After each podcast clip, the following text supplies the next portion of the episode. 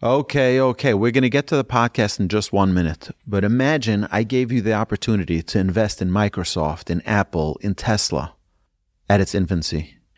And now you made all this profit and it would be unbelievable. You'd be so thankful and so grateful.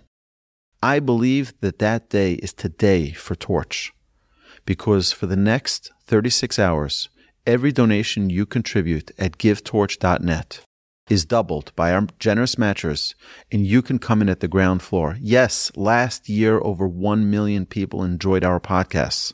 You as well, I hope. And I believe we can get to 10 million this year.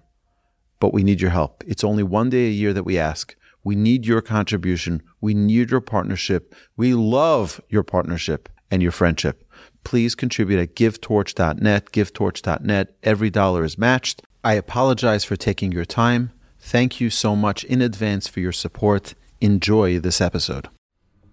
You are listening to Rabbi Aryeh Wolbe of Torch in Houston, Texas.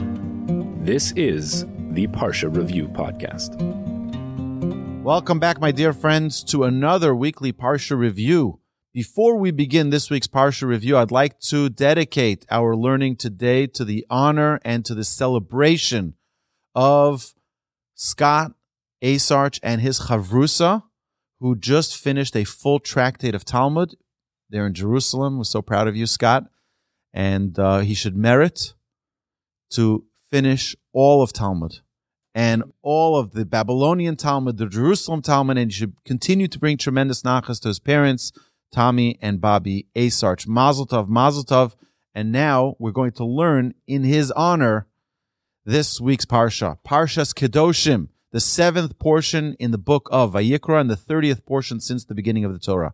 There are 64 verses, 868 words, 3,229 letters. There are 51 mitzvahs in this week's Parsha, 13 performative and 38 prohibitions. And as you'll see, this week is going to be a little bit different because we're going to be listing mitzvah after mitzvah after mitzvah that are commanded in this week's Parsha.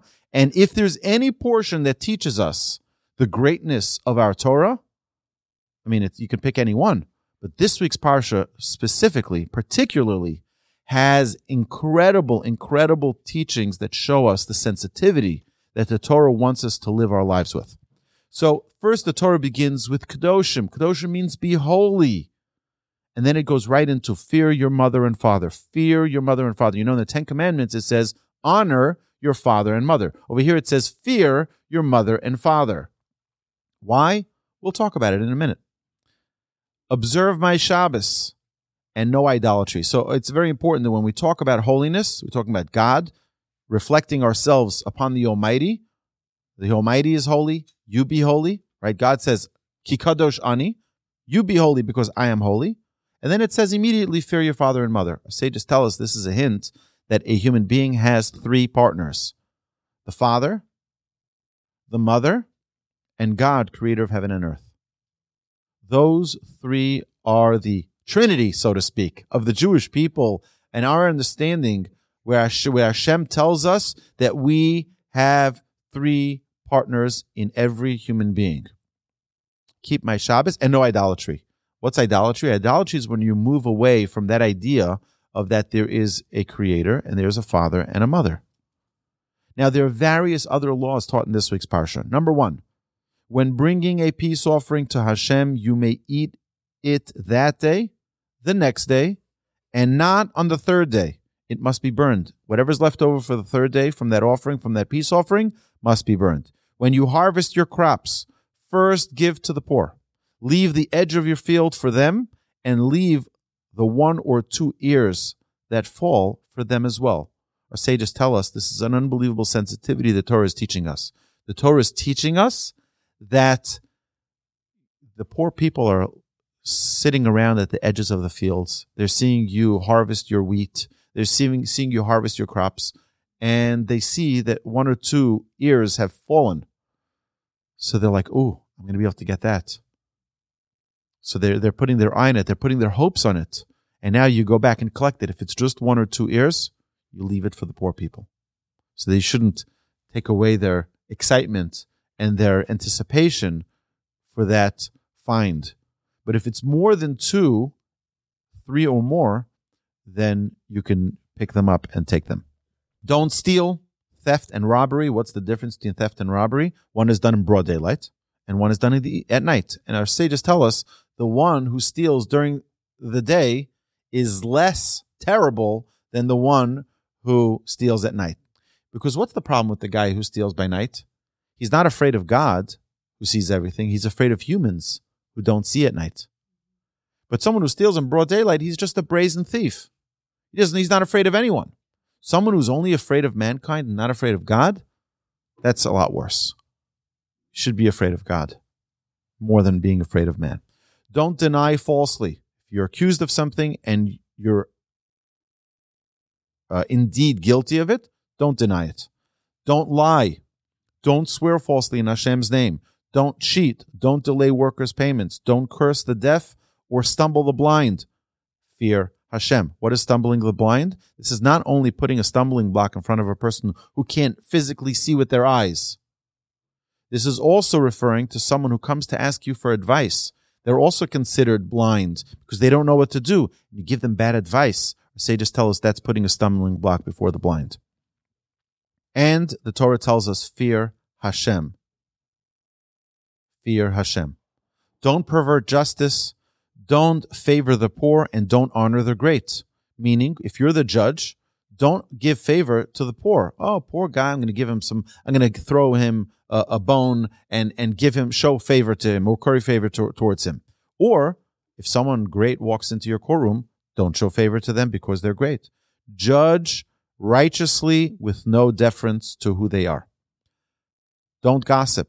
Don't stand aside when a friend's blood is being shed. If you see someone being embarrassed, you see someone being hurt, you can't just stand idly by and not do something about it. In the subways in New York, it says, you see something, say something. If you see your friend being murdered, not only physically, you see your friend being murdered, being shamed in public, stand up and defend them. Stand up. Don't just say, oh, it's not my business. I'm not going to get involved. It's not my battle. It's not my, it's not my place. It is. If they're your friend, you have to stand up for them. Don't hate your brother in your heart and reprove and lovingly critique your fellow. Don't take revenge. Don't bear a grudge. Love your fellow like yourself. This is not a Christian thing. This is our Torah that teaches us in the book of Leviticus, chapter 19, verse 18. Love your fellow like yourself. You love yourself a lot. Love your fellow just as much. Don't crossbreed animals, plants, or garment mixtures of wool and linen. That's shatnez. The Torah teaches us not to wear wool and linen in the same garment. Fruits of the land. When you go to the land of Israel, Hashem commands us, you'll plant fruit trees during the first three years. Don't eat it. Don't eat from the fruits. The fourth year, sanctify those fruits and bring them to Jerusalem. You can eat them in Jerusalem. And then in the fifth year, eat and be blessed. God says if you observe the laws of the land properly, you will be blessed with tremendous abundance. Don't be involved in witchcraft or sorcery. It's mentioned many times in this week's parsha. No cutting payas, the sideburns, the side corners of our face, the five main bones. So first the, the, the main corners, and then the five bones of our face. We should not cut the we should not cut the hair with a razor on our flesh. No cutting flesh for the dead. So if someone dies, people used to cut themselves in affliction and in mourning. The Torah says don't do that. And no tattoos. Don't profane your daughters to make her a harlot. And this the Torah explicitly says no premarital relations. Observe my Shabbos. Revere my sanctuary. I am Hashem. It's very interesting that when I was preparing these notes, I see constantly Ani Hashem Elokecha, Ani Hashem Elokecha. Many of these commandments, like it says, don't put a stumbling block before the blind. I am Hashem. What? Constantly, we see it after the verse tells us what to do. I am Hashem. I am Hashem. So our sages tell us, you know, who sees if you put a stumbling block in front of the blind? The blind guy doesn't see it. Hashem sees it. And all of these are telling you while other people may not know your real intention, what's really going on in your heart, guess what? Hashem sees everything. Ani Hashem. You know how many times it says in this week's parsha, Ani Hashem, I am Hashem, your God? 20 times in this week's parsha. It says, Ani Hashem, I am Hashem. To tell us and to remind us constantly. We may not see Hashem right here in front of us. There aren't those cameras. Hashem sees everything. Not only does he see our actions, Hashem sees our intentions. Hashem sees our thoughts. Hashem sees our hopes and our wishes as well. It's a reminder constantly that Hashem sees everything. Rise for the elderly and revere the sages and wise scholars. Love the converts. You were once a stranger in a strange land. So, this is an important teaching here where the Torah tells us guess what? You were once a stranger. You're going to have strangers who come to join the Jewish people. Converts who come, don't make them feel like a stranger. Make them part of your family. Love them. Be kind to them. Make them feel like they're part of it. Be honest and have accurate weights and measures. Observe my decrees and ordinances. Don't worship the Molech. The Molech was a an idol, an idol that people would offer their children and sacrifice their children to the Molech. The Torah very explicitly commands in seven verses: Do not worship the Molech. The severe punishments for all of the transgressions that are mentioned in this week's parsha and last week's Torah portion, like the forbidden uh, relations and all of those, all of the punishments are listed in chapter 20, verse 1 through 21. Hashem urges us to follow his decrees and ordinances for a great life. Hashem says, You follow my ordinances, you follow my decrees, you'll have a great life. And if not, sadly, the opposite is true. Hashem made us different and we should not hide from it. In this week's Parsha, it says very explicitly, I made you differently than the non Jews. Don't hide from it. Wear it as a badge of honor. Wear it. Don't try to blend in and assimilate. Nobody should know. Oh, what's if they know that we're Jewish? They should know that we're Jewish. They should see in the way we act. They should see in the way we talk. They should see in the way we raise our families that we are different. And Hashem commands us not to hide that. We are always going to be different. And keep yourself holy by keeping kosher. The Torah again reminds us only put into your body the things that will keep you holy, that will keep your soul holy. So now a few important lessons about this week's parsha. Number one, be holy by observing Hashem's Torah. Hashem gives us the guidance in His Torah of exactly how to conduct our lives. And when we conduct our lives properly, we are elevating ourselves. Even, by the way, if a person doesn't even feel it. Well, I'm not in the mood of eating kosher today, so I really don't feel that connection, right? And by the way, very important thing that many people overlook, and people say, I'm going to be a hypocrite, really? I'm driving to shul on Shabbos, but I don't eat pork? Who are you kidding? Every step counts. Every single step counts. It's not an all or nothing proposition, Judaism. Every single step counts. If you can take one, oh, you say, listen, I'm, I'm not observing anything, so I might as well speak Lashon Hara and gossip and talk about other people. That's not nice. The Torah says not to do that. But why? I'm such a hypocrite.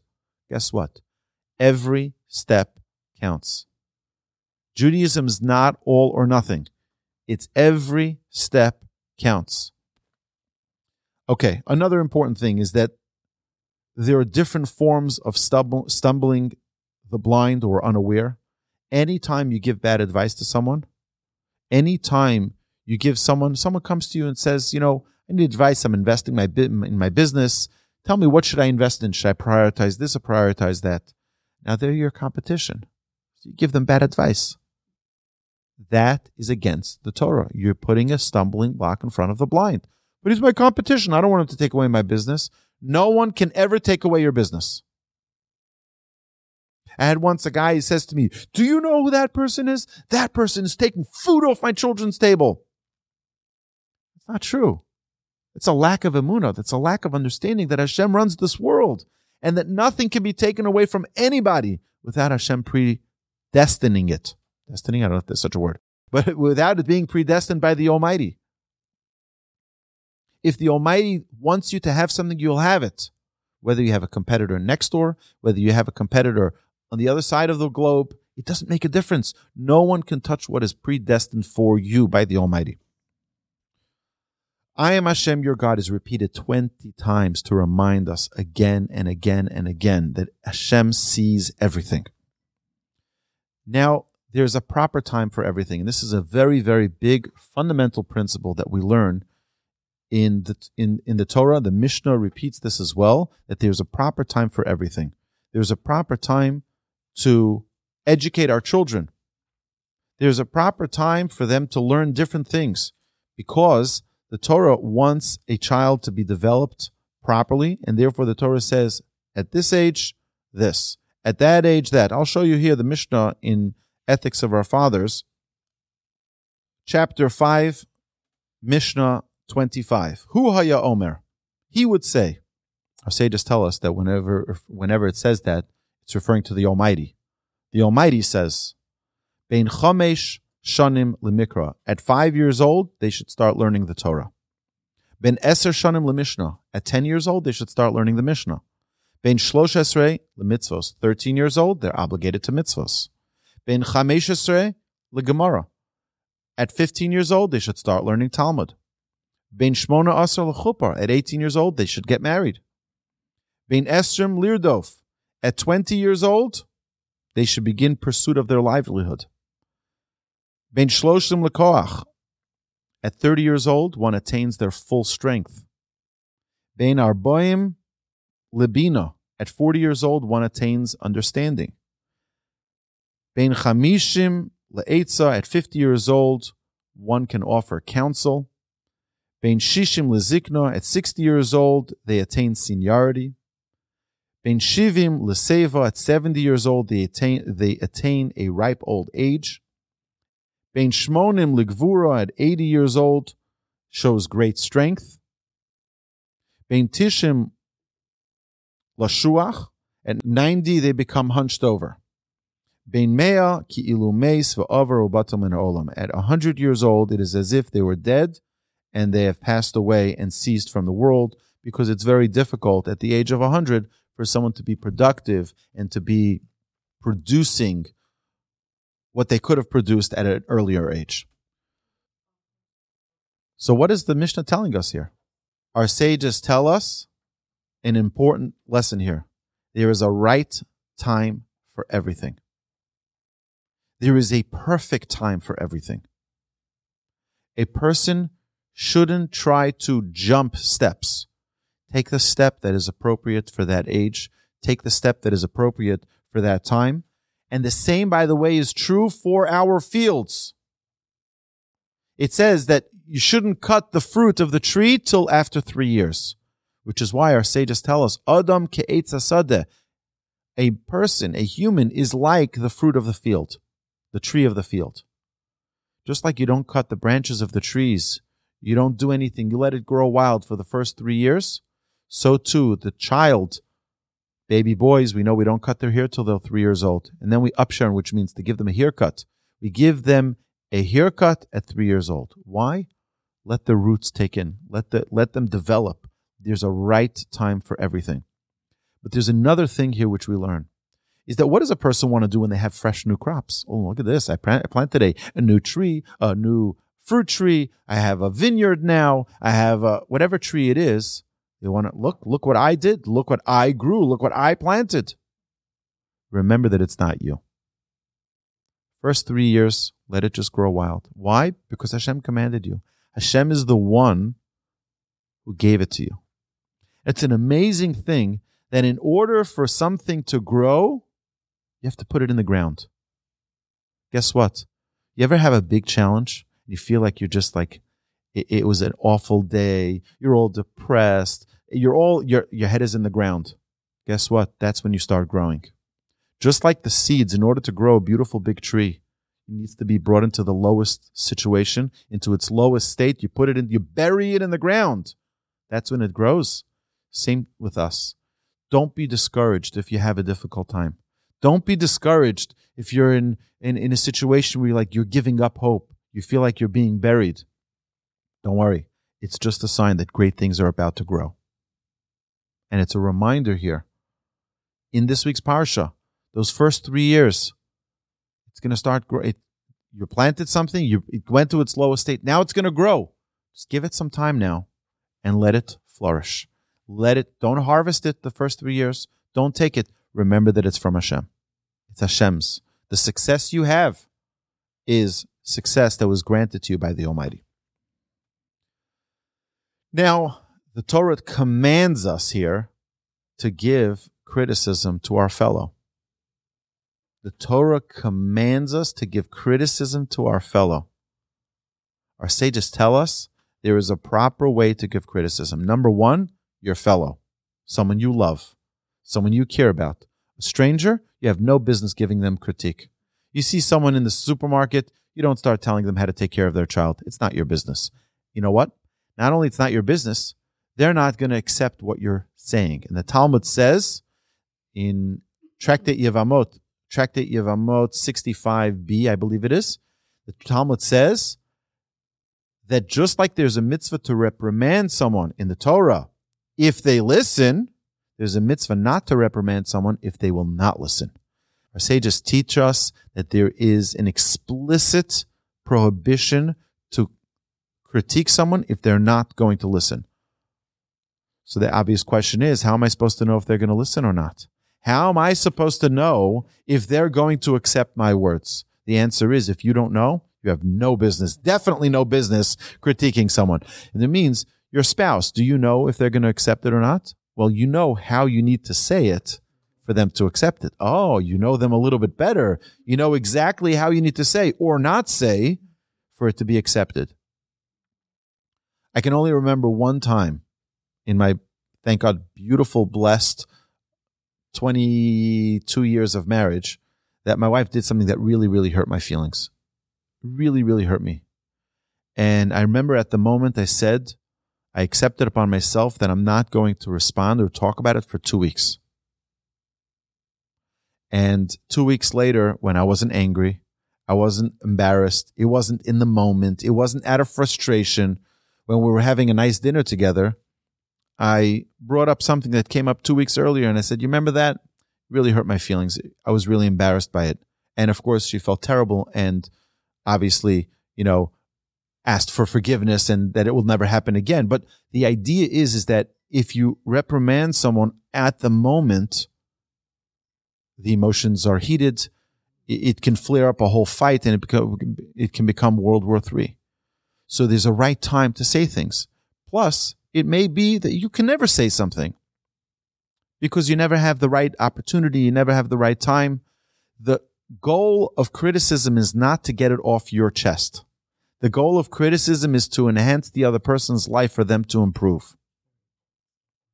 And if a person is just reprimanding so that they get it off their chest. There, I had to say it. That's a sin. The Torah says that that's a sin. Why? Because if they're not going to accept it, then now they're doing it with intention because they know it's something they shouldn't be doing. If they didn't did continue doing it out of error, out of mistake, because they didn't know, they weren't aware, they didn't realize it, that's a different different thing. But if someone's doing it out of out of knowledge that they shouldn't be doing it, that's even worse. The Torah is very, very careful with a person's feelings. And therefore, the Torah says specifically, it could have said rebuke. No, it doesn't say that. It says rebuke your fellow. That means someone who you have a friendship with, someone who you care about and you love them. It's not just coming out of hatred. It's not coming out of, oh, I can't stand this guy. Let me give him a piece of my mind. I'm going to tell him what everything he did wrong. That's not going to be fruitful. It's not going to be helpful. The Torah says if you want to get into someone else's life and assist them in their goal for perfection, do it in a way that indeed will assist them in attaining that perfection. If you just need to let it out of your heart and you just need to get it off your chest, call up a different friend and just vent to them. Right? Somebody did this. Don't even say who. Somebody did this to me. Somebody said this. Someone acted this way. Someone drove like that. Whatever it may be. But we have to realize that the Torah in this week's parsha as well says, don't hate your fellow in your heart. Don't hold a grudge in your heart either. That's not either healthy. It could be actually physically dangerous for a person to hold up things in their heart. You have to be very careful about that. Don't hate your fellow in your heart. If you have something to say, something that you don't like about another person, you're not allowed to keep it in. You have to share it with them. There's something you did I need to talk to you about. And bring it up to them. Don't hold it in your heart. To find the right time, you have to find the right place, and you have to pray to have the right words as well. So these are good luck, folks. Chofetz Chaim is dedicated, eh, dedicated to using the cleanest speech possible, even when it's warranted. It's warranted. I need to tell this person so that they don't sin in this way again. There's a proper way to do it. And if you're criticized, if you're an adult, take it in and say, you know, even if it's a child who criticizes you, you need to take it all in because it's a message from the Almighty. We have to realize that every word that comes our way is a message from God. Okay. We see an incredible emphasis in this week's Parsha, last week's Parsha, many, many, many Parshas about Shabbos, Shabbos, Shabbos, Shabbos. The focal point, the central point of every single Jewish life is Shabbos. Shabbos is the main ingredient that infuses our entire life, our entire world, our entire relationship with ourselves, our relationship with our spouse, our relationship with our children, our relationship with our community, all evolves through Shabbos. It all becomes nurtured through Shabbos. And when we're able to recognize that we take a break on Shabbos, we don't, we're not busy with filing documents. We're not busy with making another deal. We're not busy with earning our livelihood. We're just in the moment. And if you talk to therapists, you talk to people who deal with marriage counseling, they will tell you that every couple, every parent with their child needs to spend time every week, uninterrupted, loving time. What better time to spend with your family than over a Shabbos dinner, eating delicious foods that you all love together, talking, schmoozing, catching up? How was your week? What excited you this week? What elevated you this week? what worries or concerns you can talk to your children. You have a great time. It's a time to just time out and focus on yourself, focus on your own life, on your own values, on your own most important things. Shabbos cannot be understated. If a person can take a moment to think about planning for Shabbos, what can I do to make my Shabbos this week, already this week, more special? It's an unbelievable gift that Hashem gave us. In fact, Hashem says in His Torah, the greatest gift He created. Now, tattoos. The Torah forbids us from getting tattoos. And there's a common misconception in our podcast, the Unboxing Judaism podcast. Rabbi Nagel and I uh, open up this topic of tattoos and being buried in a Jewish cemetery. So the Torah prohibits tattoos. The Torah does not prohibit someone with tattoos to be buried in a Jewish cemetery. That's a myth. I don't know where that comes from, but the Torah very clearly says not to get any type of tattoo. Think of it think of it this way. Your body is a lease. It doesn't belong to you. Imagine you lease a car and you decide to spray paint the side of the car and then return it to the dealership after your lease is over. They're going to say, "Excuse me, what's this?" Right? God gives you a body. It doesn't belong to you. It's a big mistake that our culture makes. Like my body, my choice. It's not your body. Okay. That's number one. Okay. God gave you this body to do the proper thing with it. Same thing with the tattoo. God gave you your body as a lease. You're going to have to give it back to him without the coloring markings all over it. So that doesn't disqualify, however, that someone can be buried in a Jewish cemetery it's a it's a good question if someone who has a tattoo should remove it or not. That we can talk about off air, and anyone who has that question is welcome to reach out to me at awolbe at torchweb.org. I'll happily uh, deal with that question with each individual. The Torah tells us here that we have free will. The most important gift that God gave us is free will. You can choose. God says, God doesn't coerce us. God doesn't force us say, "Oh, well, listen to me. If you don't keep my Shabbos, guess what I'm going to do to you on Sunday morning?" No, that that doesn't happen. God says, "I'm giving you a great gift. Owner's recommendation: follow my ordinances. God gives us his recommendation. In this week's parsha, you read the words. It's amazing how God says, listen, I'm telling you, be holy. It's worth it. It's worth it. You want a good life? Follow my ordinances. Follow my decrees. You'll have a very good life. Now, there are three basic dimensions of holiness. Very incredible, incredible idea. Person, place, and time. My grandfather talks about this a little bit. Person, place, and time. A person needs to make their own person holy, their own selves, their own body holy. They need to make the place that they're in holy, and they need to make time holy. How do we make the person holy? We have mitzvahs with our body. We have mitzvahs that we do with our body. A, a woman immerses herself in the mikvah. She purifies and makes her body holy. A man wears tefillin. He puts on, we kiss the mezuzah. It's something that we do with our body. We're making our body holy. Now, mezuzah also makes a place holy. It makes your home holy. Additionally, we have many mitzvahs that we do in our homes. It makes our home holy. And time. How do we make time holy? There's a time for prayer. There's a time of Shabbos. There are time. We need to take these three things, these three components, and make them holy. We see in the beginning of last week's Torah portion that the Kohen Gadol, the person, enters the Holy of Holies, the place, on Yom Kippur, sanctifying all three the person, the place, and the time.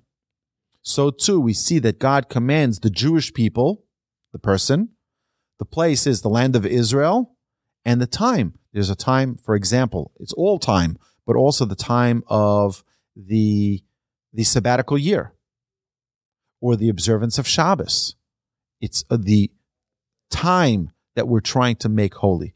It's a very important thing that to the extent that we realize our mission as the kingdom of priests and a holy nation, it says that we should be a goy kadosh. We should be a holy nation of priests. Mamleches kohanim v'goy kadosh. A kingdom of priests and a holy nation. So the extent that we realize our mission will be the degree to which we retain the right to dwell in the land of Israel. We see that there's a big correlation in this week's parsha with observing the mitzvahs of the Torah and owning the land of Israel. That when the Jewish people, parsha says this, rebelled against God, ha'aretz osam, the land will expel you. Because the land, the place needs to be holy as well. And we see what happened in the last 75 years. Tonight is Yom HaAtzmaut. Today is Yom HaZikaron, the day of remembrance for our fallen heroes and for our active heroes, those who are serving currently in the IDF. But tomorrow is going to be the celebration of the establishment of the State of Israel, 75 years ago. And what has been the number one function in the State of Israel is the flourishing of Torah study wherever you go, wherever you go to the land of Israel, in the land of Israel, you will find a study hall where yeshivas, there's students learning, young children, adults, married men, seniors sitting and learning Torah. That's what Hashem wants. Hashem says when that will happen in our land, that's when the land will flourish. That's when you'll be called startup nation. That's when you'll have all of the blessings of technology, of, of, of unbelievable abundance, of success. It will come when you follow my ordinances. Do you know that this Shemitah that was last year was the first time in probably 2,000 years, or 3,000 years since the Jewish people conquered the land, that the majority of the land of Israel kept the laws of Shemitah? Do you know what that is? The sabbatical year was observed by the majority of properties in the land of Israel. Where Hashem commands, you imagine the joy that brings the Almighty? That He says, Look at my children, look how amazing they are. They're ready to give up their crops of the seventh year. Why? Because I commanded them. What relationship does that pronounce between us and the Almighty? Hashem says, Ah, look at my children. They're so precious. I'm going to give them more success. I'm going to give them more bounty. I'm going to give them more happiness. That doesn't mean that we're not going to have challenges. That doesn't mean that we don't have terrorism. to remind us that we're temporary, to remind us that we're not permanent dwellers. Hashem should bless us all with an amazing Shabbos and with an amazing ability to bring godliness into our lives every single day of our lives. Amen.